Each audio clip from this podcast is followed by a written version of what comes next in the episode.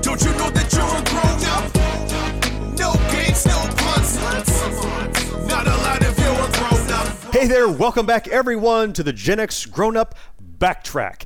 This is the podcast in between our regular episodes where we select a single item from our childhood, whether it's a, a game or a book or a film or an event that we remember fondly or has somehow shaped our history and how we became a Gen X grown up. Joining us again, as always, we have George Hey, how's it going, guys? and Mo. Hey, everybody. And I'm John. So, Mo, what is our topic for this backtrack? Well, let me tell you, I mean, I'm pretty excited about this one because we're going to talk about our first video game console that we had at home. Um, I know all three of us probably have some very, very fond memories of getting that first one and playing with it probably endlessly. And to start, mine is going to definitely take everyone way, way back. To, to start Well, this, you I are the this- oldest, so of course. Yeah, there you go. Have Since we I'm the oldest, it verified makes his most Gen sense. X status yet? Because I'm Yes, still we have. pretty sure he's Yes, baby, he's a- he's baby a- boomer. No, no, no. I, I submitted my birth He's certificate. not even We're good. ragged edge. He's he's genuine. Okay. All right. so for this one was back God, I can't remember the year, but it was growing up, you know, we didn't have a ton of money, right? And my dad was very practical with gifts. You know, you got a lot of clothes and anything we got was usually like a board games, that kind of stuff. But this one Christmas, totally unexpected. Christmas comes, yeah, we open up. Oh yeah, look, pants, yay, underwear, yay. And we open up one and it's the first Pong console. wow. And it's the one that had like Pong and it had like that version of they called it hockey, but it was just Pong with two paddles on each side. you know. and uh and it had this other just very, very basic games. And you look at Pong today, I mean, all it had was the spin controller. Man, let me tell you, it was it getting that was just it just blew us away because it had just come out. It was the first probably big thing to come out that you know you hook up to your TV, and we played that hmm, thing yeah. forever. Well, for and hours. and And with an RF modulator, right? yep. Pong started out as a coin op, right? Oh yeah, in bars. That's right. Nolan Bushnell and Atari. Yep. Yep. So you know, having it at home was just like, and then and the one he got even had four controllers. Remember, I had three brothers, so, and there were some games that you could play Oh, with two nice, people on each side. So they had like a tennis one you could play two with two people. You know, which was really just pong with two people. Uh, but you know, I mean, looking back Right, now, yeah. I mean, it's probably stuff I could play on my watch from the the complexity of it. Yeah. But um, but for the time, let me tell you, it, we were the talk of the neighborhood. You know, everybody wanted to hang out in our place. Everyone wanted to play it. It was definitely one of my. You were the cool kids, weren't you? Yeah, we were we were the cool kids for a while. For a while. For a while, for a while. you know, at the time. Yeah, not forever, but it lasted. So, John, how about you? So that really takes me back. So you talk about Pong. When I was growing up, we kept Sears and Roebuck in business. That was the place that we shopped. That was where I looked for everything that we bought. And for the longest time, I was eyeballing an Atari 2600. That's what I ah. wanted. It was remarketed in Sears. It was the Sears Telegame system. Oh, it was Oh, identical. that's right. It was even the same mold, but it didn't say Atari on it. It said Sears Telegames. Same things. They played all the same games. yeah, they're just looking to sell as many markets Yeah, yeah. They, it was re- rebranded. That's what I wanted, and I was begging. I was pestering my parents to get me this thing. They were like, you know, it's just going to be a fad. It's kind of expensive, and so they said, go hey, anywhere." tell you what, we're in Sears. Let's get you the Sears Telegames Pong. It it hooks up to the TV just like the Atari. It plays games just like the Atari, and I was I was crestfallen. Like that's not what I wanted, but I didn't want nothing. So I'm like, okay, thank you. so we got the Sears Telegames Pong, which was just it was a single unit. The controllers were connected to the box, and uh, so you had to sit close together in front of the TV, the two people, and you each had to had the knobs were right on the box, and Oh, yeah. you just played Pong. Yeah, I I, know what think I remember about, seeing some pictures of it when I was younger, but I mean, it yeah, was. well, you're the baby, George. So yeah, yeah, you- I was. yeah, I'm, you what I've seen. You know, you old guys. I don't know what you Anyway, guys were doing. exactly. City Miles, So- City Miles. That thing came home, and I played the living hell out of it. It was just Pong, but it was that semblance of that arcade experience in my house. And I don't know what it was, if it was how committed I was to wasting my life playing it, or how much I played it, or the fact that maybe my dad played it with me and realized. And, and I was constantly, I was selling my dad. I'm like, isn't this fun, Dad? The Atari has Pong and a bunch of other stuff. And he, isn't this fun, Dad? The Atari has color, not just black and white. Oh, you're And trying I to think gateway it in, my huh? dad, said, you know, listen. He's like, you know, it sounds like the boy really wanted that other one. Within a week, we boxed it up. We took it back to the store, I would actually call that my starter console. My true first video game console, though, was the Atari 2600. Actually, the form of the Sears Telegames, though. Yeah. Hey, that was. I mean, the 2600. I mean, that was like that's like the the granddaddy of all console. Well, that was actually my first video game console was the Atari 2600. I definitely grew up with probably the most iconic home console of the 70s and maybe even the 80s. I mean, it was it lasted for a long time. It really did. Oh yeah. it Do you definitely remember when you got it? Do you remember the moment or the time that you actually got it? Was it Christmas? It or how'd you was Christmas, so I really had to put in the begging time in order to get something. Just like most of the other kids out there, like if I wanted gotta to really buy, invest. Yeah, I mean, my parents could afford it, but they wanted to make sure that I worked for it when I begged. So I know I put in probably seven months worth of every time we would go. We actually would go to Kmart. It was in the back of the Kmart. We would go back there, and my mom would say, "Okay, you hang out here for a while, and I'm gonna go do our shopping for clothes and things that we needed for the house." And I would sit there for hours and play Combat because that was the only Yeah. cartridge that they would load in the store, and they would have it, you know, mm. behind on the mm-hmm, shelf, sure. kind of behind a a barrier, so you couldn't get to it. You couldn't reset it. If you wanted it reset, you had to call the guy over, and he would grumpily come over and fumble with a giant janitor key ring to unlock the little case and reset the game. Oh, he you. was always happy to walk over and entertain a kid by opening up a cabinet to click reset. And so for at least six or seven months prior to that Christmas, just every chance I got. Hey, you know, you guys always complain that I don't come home on time from playing with my friends in the neighborhood. If I had this, I would be at home already because my friends would come over to our house. Yeah, you didn't mention it. You would never leave your house, but that's okay. It was nice. I got the Atari 2600 for Christmas. Once I opened that box, my parents knew to make sure that it was the last box I opened because nothing else was going to go on that Christmas.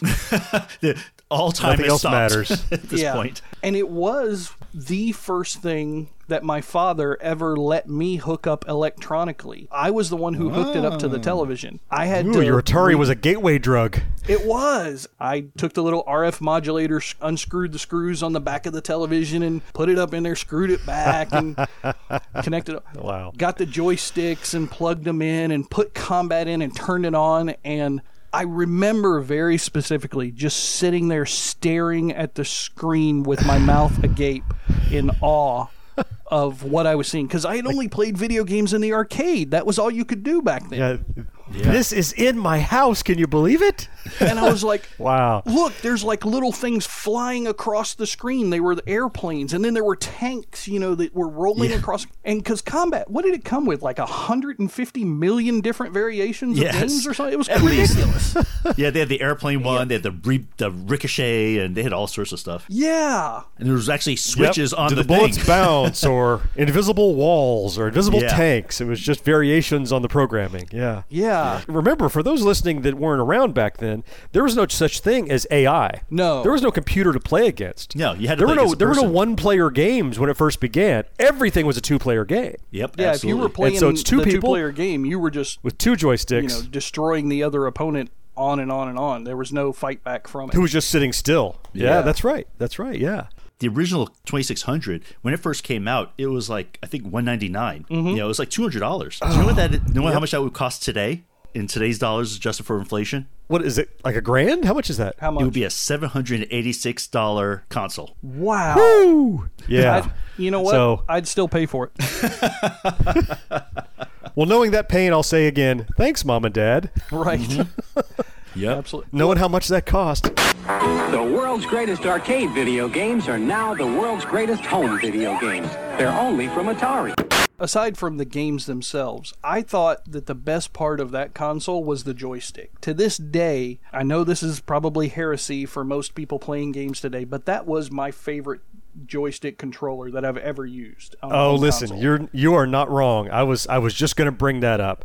The CX40 model Atari joystick, holy cow rubber you know the stick serial with a number boot, the red button. the red Yeah. button in the oh upper left. yeah, I mean it's Back in the day, we only had one button. we, we had boy, and and it was plenty. That's Let me tell you, those that's joysticks back then, you would actually build up some arm strength having to move those things around. I mean, they were like tight. I had a callus on the inside of my right thumb because that's how Sure. I wasn't one of the guys who held the top of the joystick. I had to like cradle it between the thumb and the index finger in that little part of your hand. No, there. you didn't use the top of the joystick on the CX40. You held it, assuming you're right-handed, you held it in your left hand, and then you put your right hand over the top of it, and you use your thumb and index finger to move it around. Yep. Yep. And you get that little callus. Your left thumb was for the button. Fire button. You got Yep. it. Absolutely.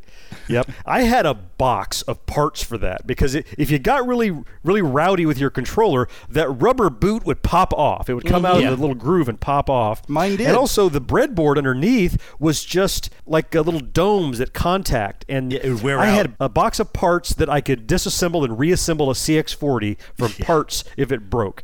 And my friends down the street, they knew that I was a CX40 repairman. When their joystick broke, they would come down to John's house and they would say, Mine stopped working. And we'd open the box of junk and we'd cobble together one that did work well enough. We didn't have a tester. The only tester was you frickin' plugged it in, you mm-hmm. turned on combat to see if it worked. That's Yep. how you tested it. Oh, man. There are times when I'm playing video games now and I'm like, this would be so much better with the Atari controller. I mean, I don't know why we need six, 12 buttons and these little thumbsticks and D pad. No. We just need an Atari 2600 controller. That's all we need. Back in the day, I mean, that's all the processors could handle was four directions and a button. Any more than that, that's all these. That was the most these consoles could deal with. I have a reproduction of the CX40, but it's USB, and you can plug that in while you're playing an emulator, and you can get that feeling of an original Atari joystick. I've used it on occasion, and it's really nice. Does it, I was going to ask, how does it work with some of the more modern games? Is it playable? Well, there's not enough buttons for most games, Right. but boy, if you're playing uh, playing an Atari game, it is outstanding. There's no better way to fly. Nice.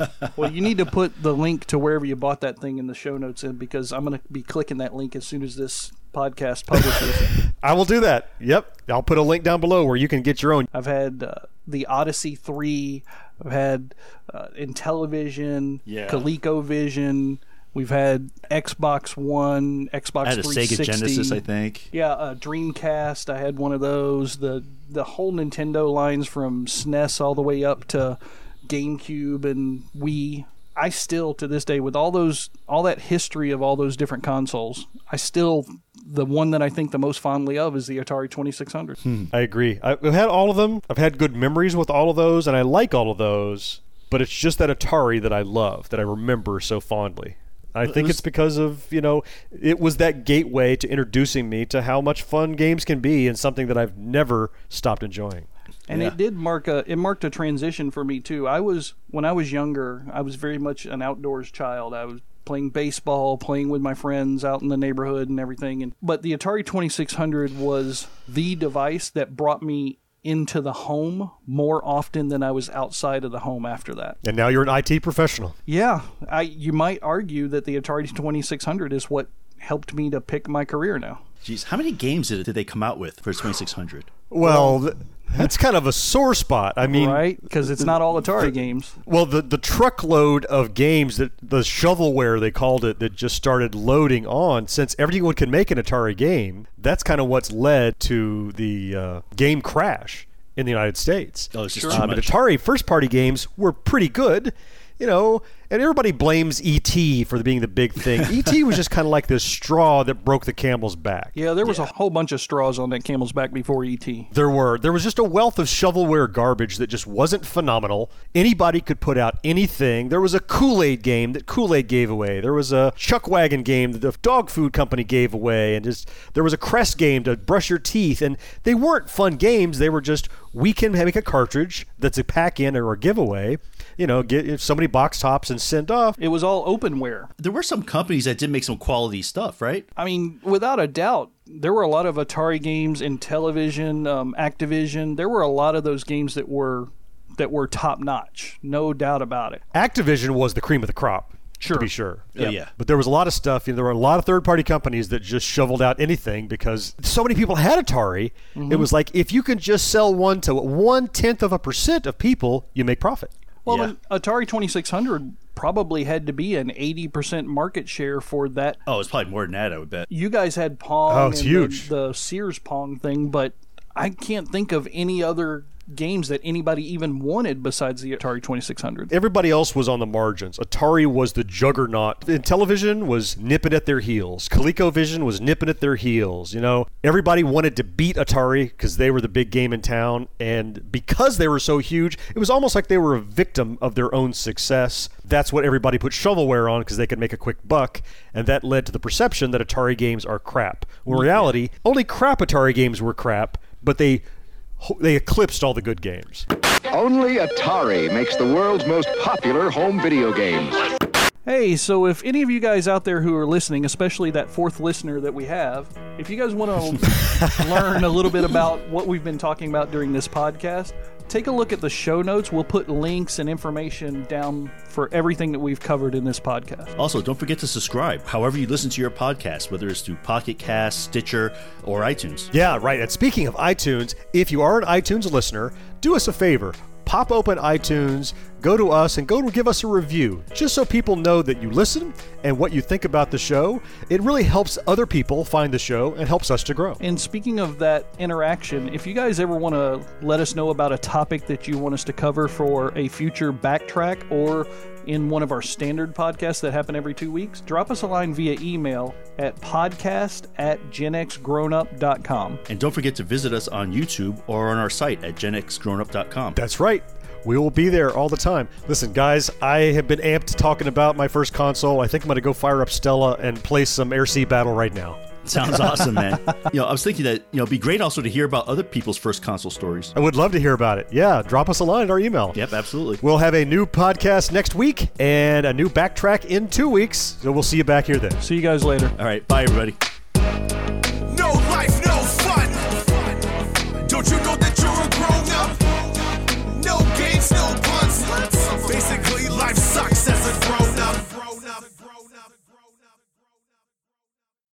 Are you tired of seeing your teen or young adult struggle on a path that clearly isn't the right fit? Is your teenager confused about which direction to take after high school? The future of work is changing rapidly, and our kids need to know all of the options available after high school so they're empowered to make the choice that is best for them. In each episode, we explore the latest trends that are shaping the opportunities of today and tomorrow. I'm your host, Betsy Jewell, and this is the High School Hamster Wheel Podcast.